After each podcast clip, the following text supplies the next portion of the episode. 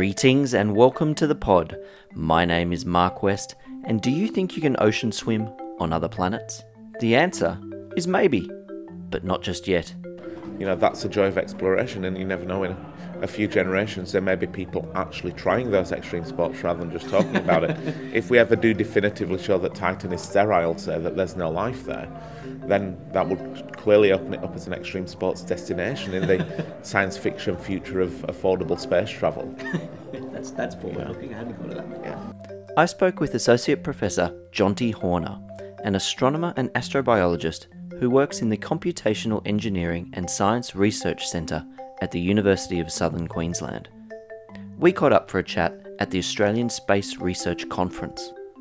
It's currently thought that there are oceans scattered throughout our solar system, although some better hidden than others, and that there are oceans throughout the universe.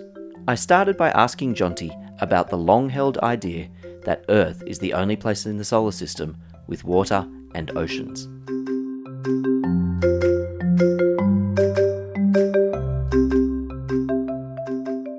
That's about as far from being true as it could possibly be. So, water's one of the most common things in the universe, and it's one of those common misnomers that water's rare. Water is everywhere, liquid water's the rare bit.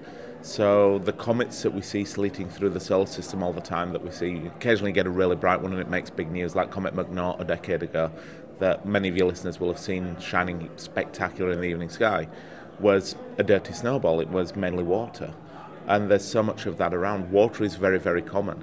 And the reason for that is hydrogen is the most common thing that there is. It's 75% of all atoms in the universe are hydrogen atoms. Oxygen is the third most common atom. And the thing that they form when you put them together is water. So water's everywhere. But to get liquid water requires the right range of temperature and pressure conditions. So it's kind of Goldilocks but turned up to 11. You need to be the right temperature but the right pressure, but you know, all these kind of things and that's why liquid water was thought to probably not be that common. But as we're learning more about the universe, but particularly about the solar system, we're realizing that liquid water and just liquid might not be as rare as we thought. And that's that's fascinating. So the first time I heard about water, liquid water on another planet, it wasn't a planet, it was Europa, the moon yeah. of Jupiter. And but now it's thought to be on a bunch of moons of Jupiter and Saturn and and all over the place. So the current thinking is that Europa probably has significantly more liquid water on it than the whole of the Earth by a factor of 100 or 1,000. It's not even a small difference, which sounds really weird. Europa is about the size of the moon, so it's much smaller than the Earth. Its surface is this beautiful opalescent white ice sheet, and beneath that, we think there's an ocean 100 kilometres deep that girds the entire satellite, which is a vast amount of liquid water there. At the bottom of that ocean, there are probably volcanoes, sub-ocean vents spewing material and energy into the ocean. So you've got the perfect mix. You've got liquid water, you've got nutrients, and you've got energy. And everywhere we find those things on Earth, we find life. So that obviously prompts a lot of science fiction, a lot of very excited and animated discussion about could there be life beyond the Earth? Could Europa be one of the best places to look? Of course, the problem there is to go look. We've got to get through 10 kilometres of ice sheet, so it's not an easy task. It's not an easy question to answer. And that's the that's the point. So even on Pluto, you know, however many hundreds of thousands of kilometres away, there's thought to be liquid oceans as well. Potentially. So these would be very deep buried oceans, which is kind of quirky. We're not talking here oceans on the surface beneath an atmosphere. We're talking about an ocean that is below and above rock or ice or whatever. So it's a liquid layer surrounded by solid on both sides. It's almost like having a sweet with a liquid interior. Yeah something like that. And that's very alien to our expectations. If you go down to the beach in Sydney, that's a very different experience to if you're in the ocean at Europa or the ocean at Pluto. But those oceans are still there. We're still getting more and more confident that a lot of objects in the solar system have these soft liquid centres. And it's quite likely to be less than zero, is that right? It's going to be pretty salty. It will be pretty salty, pretty cold, pretty slushy um, but not necessarily everywhere. So if you've got volcanic activity at the bottom of Europa's ocean, the areas around the vents will be scalding hot, just the same as at the mid-Atlantic ridge on Earth. You're talking water that's superheated, that's above 100 degrees. Right. So you've got a full range of temperatures, pressures, and I'm not a biologist, I'm not a geologist, so my knowledge of what goes on around the black smokers and the white smokers is a bit hazy, but my very dubious recollection is that you get a temperature gradient. Obviously, you've got hot water, you've got cold water, and between them, the temperature varies from one to the other. And you get different species that live at different temperatures, so you get a species gradient going away from it as well, yeah. where different types of life are adapted for the different conditions and lie at different distances from the smoker. And that's the kind of thing you could imagine elsewhere. No evidence that it actually is the case, but imagination often drives science and takes it to interesting places. It's fascinating. And then there's there's not just uh, ocean, uh, water oceans, but there's I'm thinking I'm thinking Titan here, moon of Saturn, maybe hydrocarbon oceans. Titan's interesting. So Titan's the only other place we know where there is liquid water. Well, not liquid water, sorry, where there is liquid on the surface of another object with an atmosphere above it. So liquid that is exposed to atmosphere rock underneath, atmosphere on top. Well, I say rock underneath on Titan, the bulk of the rocks are water. The rocks that are harder than granite are water ice. The liquid is liquid methane and ethane. You get methane and ethane rain, you get clouds, you get weathering, you get stream beds. And all of this we know because we've sent our robot envoys out to Saturn. They've orbited around Saturn, we've dropped a spacecraft onto Titan, and we've got remarkable images and radar back. And if you turn off the fact that it's 100 and tiddlypom degrees below freezing, if you turn off the fact it's smaller than the Earth, if you turn off the fact that Saturn looms large peeking through the clouds, you look at those photos and they're very reminiscent of what you see on Earth. You've got winding river valleys eroding their way through the bedrock. You've got lakes, you've got oceans. It looks very much like home, except for the fact that those oceans are not water, they're methane, they're ethane. Except for the fact that the raindrops would probably be more than an inch across and would float down slowly, rather than hammering down hard because of the lower gravity. Yep. It's all very, very interesting, but Titan is also probably the only place we know of where there are multiple oceans in different locations. What I mean by that is that it's got a surface ocean, the methane and ethane, but again, it probably has a soft centre. It's probably got a layer of liquid water buried deep beneath, maybe 100 kilometres, 200 kilometres down, just like Europa, just like Enceladus, just like potentially Pluto. The more we learn, the more we're realising that oceans are everywhere, even if they're buried deep and hard to find. So that's the place to go swimming. It is if you had sufficiently temperature resistant scuba gear. Yeah. It would be interesting actually. I, I don't off the top of my head know enough about the physics of buoyancy, mobility and the drag you'd get in fluids other than water to know what swimming in the hydrocarbon oceans on Titan are like. I mean it might be very glutinous, very gloopy because it's very cold. But equally, that it's very cold for water, but it may not be very cold for methane and ethane, so the density might not be that high. You may not be buoyant. I don't know. Now, these are things that other people have probably answered, and I just don't have at my fingertips. But as soon as you take it to from the science to the extreme sport angle, I guess, you bring in a whole new wealth of science that you need to answer to study to actually try and get a feel for what it would be like. So a lot of what you do when you're swimming, when you're scuba diving, is actually very, very scientifically driven. Yeah. The knowledge that we have that allows us to do this is based in the science that we study, and it exposes people to new questions. I think this is great because if you can find something that people love doing, something that inspires people, that can be a doorway through which they can actually see the beauty and the excitement of science that a lot of us as scientists take for granted. But a lot of school kids, for example, really struggle to get because it can be taught in quite a dry and unapproachable way. Yeah. But if you can hook it into something that people are passionate about, then they can see the benefits and the merits. And you, we all know what it's like when you get excited about something, you'll follow it through to its conclusion and learn a lot on the way. Yeah, that's interesting. I mean, oil floats on water, but that happens at you know 20 degrees here. Yeah. So who knows? Exactly. Minus it's 100, minus 200. So hard to imagine, so different yeah. to what we have here. But you know that's the joy of exploration, and you never know. In a, few generations, there may be people actually trying those extreme sports rather than just talking about it. If we ever do definitively show that Titan is sterile, say that there's no life there, then that would clearly open it up as an extreme sports destination in the science fiction future of affordable space travel. that's that's forward looking. I hadn't thought of that. Yeah.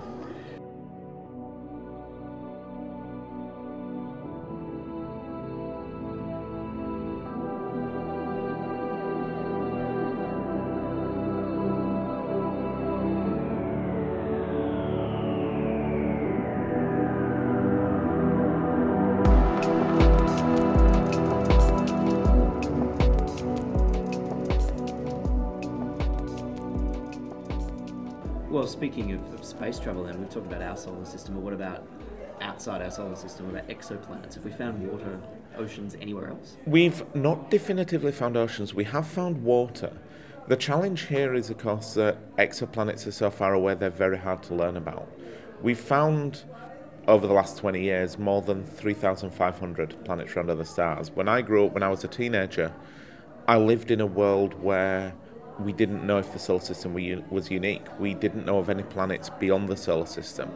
And there is now not a teenager on the planet who grew up in that world. The first planets around the stars were found 20 odd years ago now, which is breathtaking. The problem is, though, they're so far away we don't image them. We don't gain clarity on what their surfaces look like, things like that, very readily.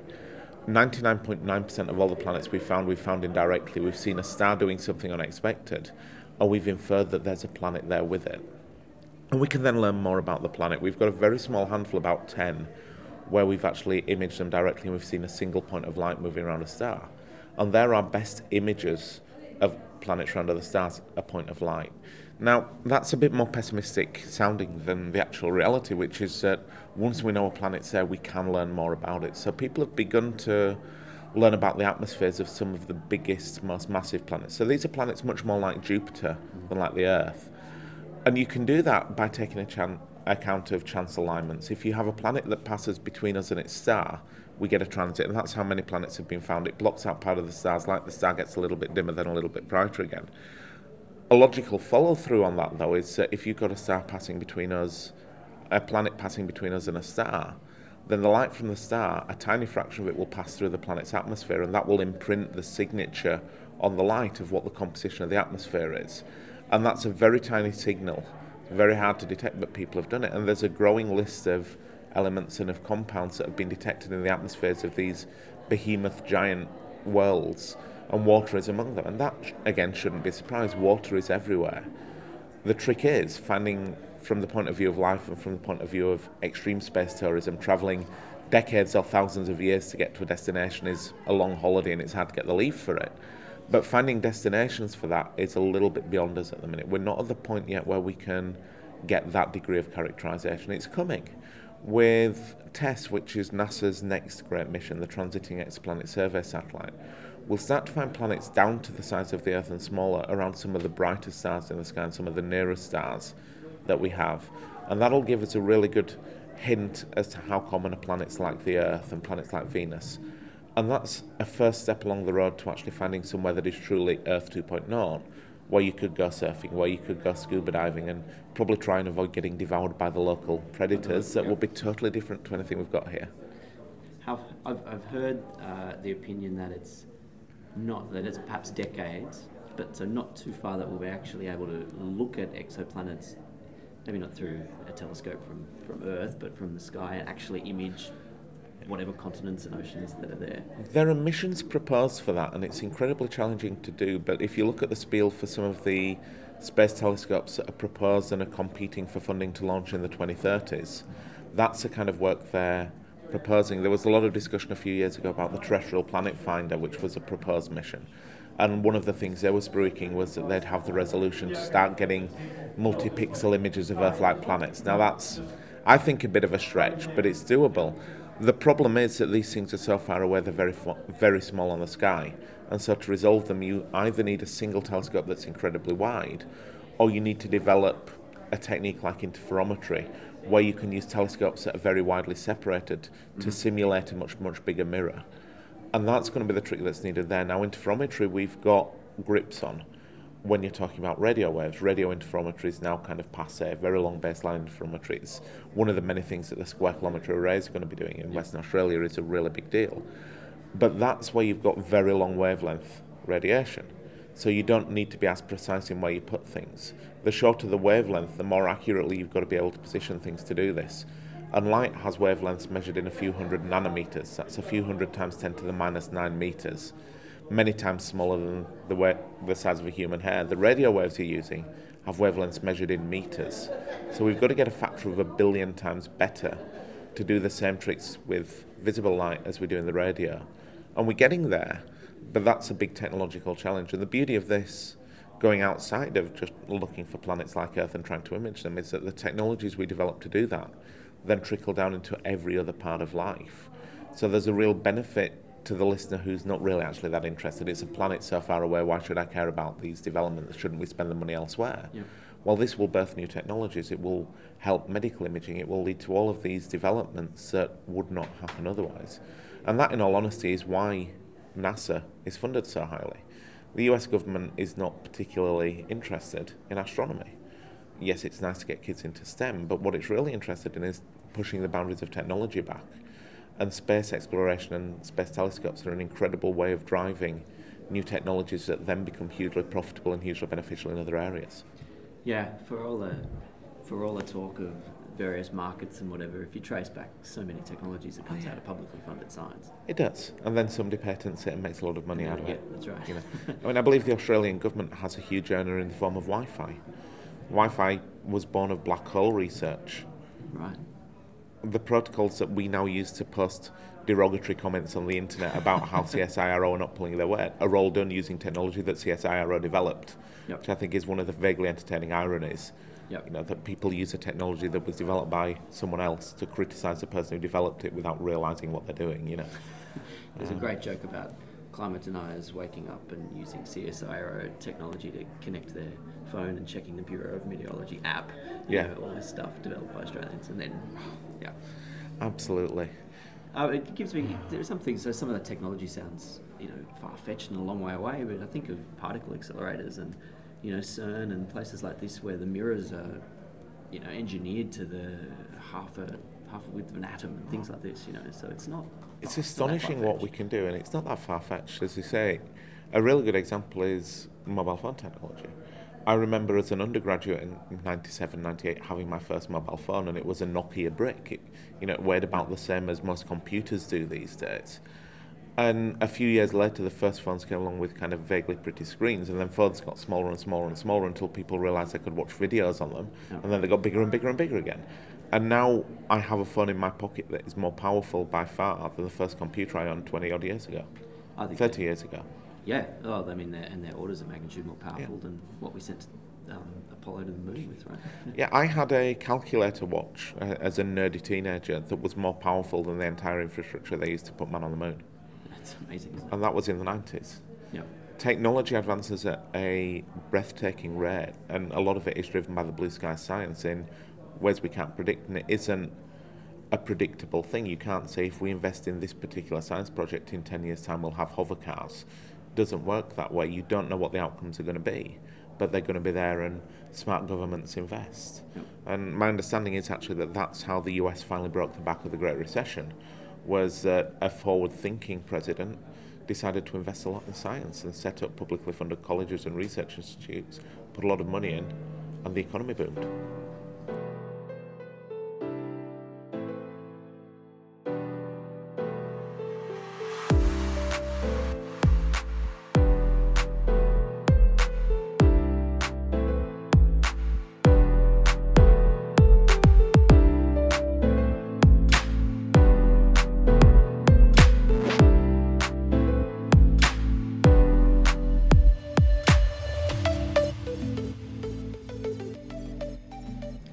So, what's the next? Well, what are the missions that are coming up that are going to go and swim in these oceans we talked about?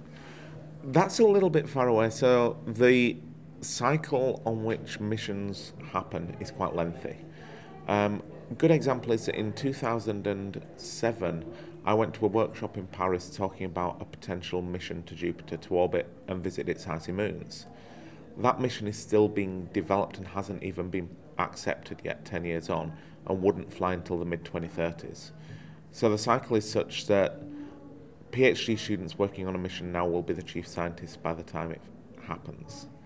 It's breathtaking long timescales, and that means that a lot of these missions are put together and run on timescales that aren't just one or two political cycles, but are closer to 10 political cycles. And that's why they can be a little bit funding sensitive, you know, with the back and forth that goes on. These are prepared on timescales longer than the average boom bust of the global economy it's kind of breathtaking. So it's very easy to talk about the missions that will launch in the next few years, and the further in the future you go, the more you're bound by speculation. But we've got incredible exploration going on at the minute. There are two missions currently in space on their way to touch down on asteroids and bring samples back. And that's Hayabusa 2, a Japanese mission going to the asteroid Ryugu, and OSIRIS REx, which is a mission going to the asteroid Bennu. And they're going to touch down on asteroids and bring samples back for people to use in the lab, which means we're at the frontier of being able to go to asteroids, bring things back from them. Hence, we're going to see the dawn of commercial asteroid mining. Yep. Within the next 10 years, we're going to see companies putting spacecraft onto asteroids to mine the rare earth metals or to mine the water within them. Believe it or not, water is actually one of the most valuable commodities because you can break it down into hydrogen and oxygen and use it as fuel. Right. So if you can send water back to your satellites in orbit around Earth, you can refuel them, extend their lifetime, save a huge amount of money. Yep. And that's just one of the many frontiers we've got coming on. We've got the incredible Juno mission orbiting Jupiter at the minute. And that has a camera tacked on, not quite as an afterthought, but certainly as a non scientific component to the mission, called JunoCam, which is designed for outreach and engagement to excite people. And it's sending back the most breathtaking, spectacular images that are made freely available immediately for people to process. And the global enthusiast community has been making hay with them and making the most stunning visualizations as a piggyback on the science. There's great science going on as well, but what's capturing imagination are these incredible images. Yeah. Going further forward, we've got TESS launching next year, which is a transiting exoplanet survey satellite that will find myriad worlds around distant stars. The James Webb Space Telescope will launch at some point in the indeterminate future. The reason I say that is that I think it was originally sh- scheduled to launch in 2011 2012 and has receded in time by one year per year Right. almost as technology challenges came up, as financial challenges came up. I think it's currently scheduled to launch next year or the year after, but I'm more confident that TESS will launch on time than I am that JWST will launch this decade. Further forward, it gets more woolly. There has been a proposed Europa lander mm-hmm. that has been heavily discussed in the US, and there have been a lot of studies done. But the future of that and the funding for that looks very uncertain at the minute as a result of last year's election. That's one of the things that was an easy cut, so it may not happen. The Europeans are looking at the JUICE mission, which is going to be, it's probably been renamed again. This is the one I went to the meeting about back in, actually, I think it was 2005, not 2007, all that time ago. And that's looking at having a s- spacecraft that goes to Jupiter and orbits the icy moons to learn more about the oceans inside them and to map them in exquisite detail so that the next generation of missions afterwards can identify potential landing sites. So if we're looking at landing on those moons, we're probably talking in the 2030s at the earliest, probably the 2040s, by which point I'll be getting to retirement age. And I was at that meeting whilst I was on my first postdoc. Right. It's the timescales people work on and the coordination, collaboration involved is mind blowing, um, and the results are breathtaking. It's interesting. I wonder, will that? Do you think that cycle will speed up or slow down? Because technology is arguably it depends on your scale is speeding up, but then there are there seem to be more political challenges these days. I would find it hard pressed. I think things take longer now than they used to to some degree. If nothing else, we went from the announcement of the attempt to put a man on the moon to having a man there in six years. Yep. Whereas the Jupiter orbiter missions, we're talking 20 or 30 years. You also have a fundamental wall, which is the time it takes you to cross the depth of space to get to your destination. Yeah, there's some And limits here, aren't there? There are. Even if we cut that down by half, it's still it's still a long Still a time. Now, there are technologies that are shortening that time. So, the New Horizons mission that flew past Pluto was enabled by newer technologies that wouldn't have been possible 10 years earlier. And it got to Pluto within a decade, which is just remarkable. That's the fastest we've ever launched something from Earth. It's not the fastest travelling thing we've ever produced because we've got other objects that have been slingshot by the giant planets. But in terms of travelling under its own impetus, it's the fastest thing we've ever built, which meant it got to Pluto in only 10 years. it's going to Only. catch Voyager one and two pretty soon. Isn't it? It'd be a while yet. I think Voyager 1 and 2 are probably actually travelling a bit quicker than New Horizons because they got the benefits of multiple slingshots past the giant planets. Okay, okay. But the difference is they've been helped. New Horizons wasn't. And as this technology comes on board, we've got incredible missions like the Dawn mission, which is flying around in the asteroid belt, where we've now got the level of technological sophistication to send a spacecraft to an asteroid, move into orbit around the asteroid and image it for a year, then pack up your bags and go to another one and move into orbit about that and image it. It's That's amazing. incredible. It's beyond what I could have imagined as a teenager growing up really excited and enthused about astronomy. Any of those asteroids big enough to hold underwater oceans? It's funny you mentioned that. Ceres, which is where Dawn is at the moment, is the biggest object in the asteroid belt by far, and we think it's wet. And there are indications that whether it has a subsurface ocean now, it may well have done in the past, because all these things are limited in time. In the case of Europa, and in the case of Enceladus, they're kept warm inside potentially at least, in the case of Europa, by tidal energy. Jupiter's this huge planet nearby pulling and talking Europa, yeah. dumping huge amounts of energy into it, which keeps it warm, keeps it wet on the interior. But for Ceres, the only thing keeping it warm is the radioactive decay of the elements that were incorporated into it when it formed and the residual energy from all the collisions that formed it. And that's time limited, it's cooling from the outside in. So it would once have been warmer than it is now, and any ocean would freeze. The same's true of plate tectonics on the Earth and Mars. Eventually, the interiors will cool to the point where they lock up. Yep. And so the planets freeze out from the inside out. Everything is fixed in time, is limited in time. I mean, even the Earth, the oceans will not be here forever. In a little while, the sun is growing more luminous as time goes on, the Earth will become too warm to support the oceans and they'll boil. That's about right, 500 okay. million years away, so we don't have to worry about it too much so yet. the Earth will boil before it freezes? Yes, absolutely. The Earth's oceans will boil 500 million years to a billion years in the future, and then it will become a hot house, hellish world like Venus. Then, much further down the line, the sun will turn into a red giant and may devour the Earth. Yeah. If the Earth survives, then when the sun comes to the end of its life and blows off its outer layers, leaving a tiny white dwarf as a remnant, the Earth will then freeze yeah. and will become a tiny desolate speck freezing in a dark and miserable cosmos. What a cheerful concept, right? but fortunately, it's a long time in the future, and if we're still around, we'll have gone far beyond the Earth by then. We'll figure that out by then. Yeah. It's actually, as you were saying that, it, it was just sort of occurring to me that oceans shouldn't be that unexpected, right? If water is everywhere yeah. and all planets and moons start off hot, they're gonna it's gonna go through a stage and cool down, and you might it might be mushy or something, but you're gonna have liquid until it cools down. again. If you get lucky, I mean, you even have the concept of the interiors of giant planets yeah. have large amounts of water in them. Uranus and Neptune have interiors that are probably actually incredibly hot water ice. Whether there's an ocean or a slushy component to that is beyond my knowledge. You need to talk to someone like Helen Maynard-Casely, who's an expert in that kind of thing, to really get to grips with what conditions are like in the interiors of those planets. But there's a possibility at very high pressure of lots of different gases being liquid because it's just one of the phases of matter. Yeah. So if you take things far enough, you can have the concept of seas of pretty much everything. Liquid, liquid metallic hydrogen in the middle of Jupiter. It's not necessarily somewhere you'd consider being particularly promising for life. You know, it's millions of atmospheric pressures and all the rest of it. Yeah. But liquids are not going to be uncommon in the universe. Liquid water is probably going to be fairly common. It's just yeah. a journey of discovery, it's a journey of exploration, and we're just stepping out on it as as we speak, basically. It's probably a stretch to call Venus's lava flows oceans, I guess, but mm. there's melted well, metallic. The interior of Venus is is slushy liquid like the Earth. It's a, a magma ocean buried beneath the crust, and there is a certain body of evidence. I don't think it's universally accepted that Venus resurfaced about 500 million years ago, and the entire surface would have been molten for a time, or it may have done it episodically in parts. Right. But go back in time, and you get to a time when the solar system was much wetter than it is now in terms of liquid water. We think four billion years ago, just after the planets formed, Venus, Earth, and Mars would probably all have had oceans and would have all looked very, very similar. And what they are now is a product of four billion years of evolution.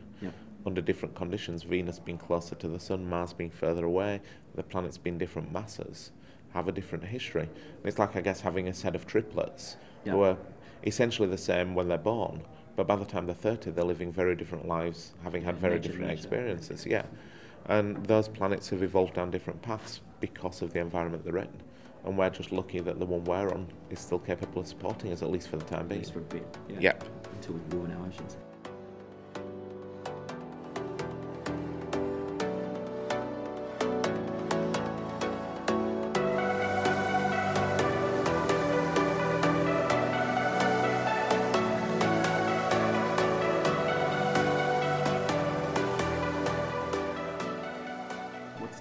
our oceans. research? What are you working on?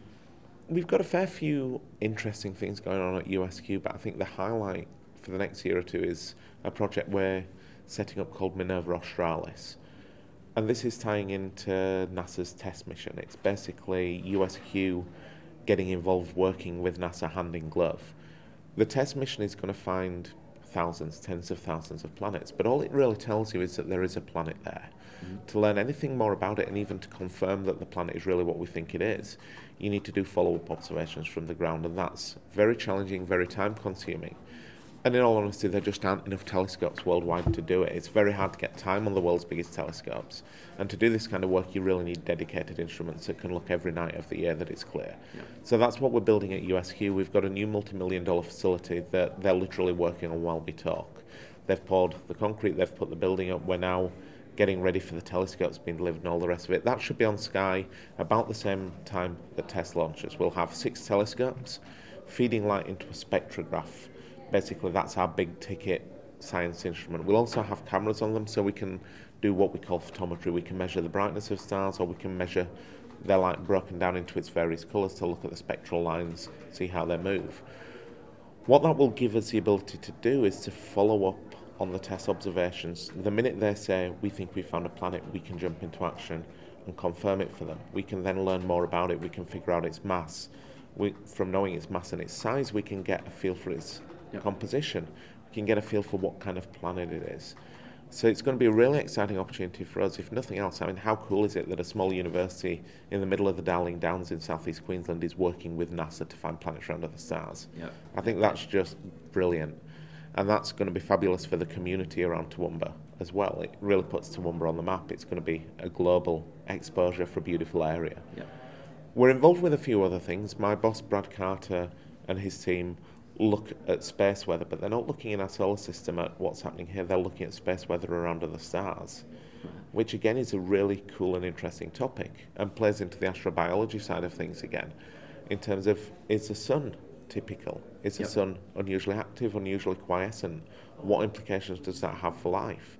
They're taking it one step further. You can almost imagine the work that they're doing leading us to being able to work out which of the planets we find get aurora like the Earth yep. from their results we can tie that together. Another project we're working with, which has been run out of Curtin University, is the Australian Desert Fireball Network, where we're putting cameras about the size of a lunchbox out on the roofs of buildings through rural Queensland, through rural Australia in the case of the rest of the network, to scour the sky all night, every night, looking for bits of space junk hitting the Earth's atmosphere, and falling to Earth, remnants from the formation of the planets four and a half billion years ago. And when we get those meteorites in our hands, we can do a lot of science with them that can help answer questions like where did the Earth's water come from?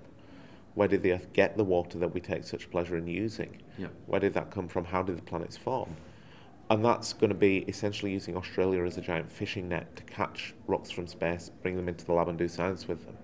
So I'm really lucky. I get to do my hobby as a job, which is an incredible privilege, but we're really lucky to be able to be involved in so many really cool and really exciting projects all at the same time.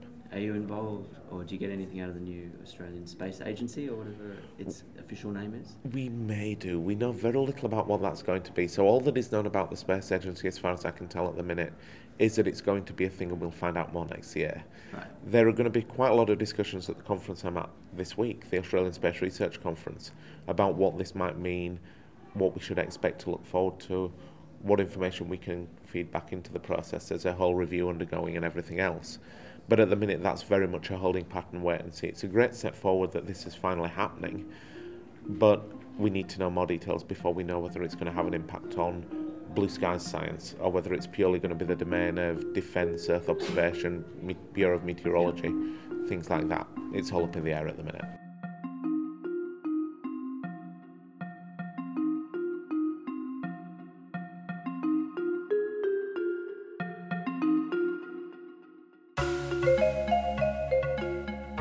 That was Associate Professor Jonti Horner.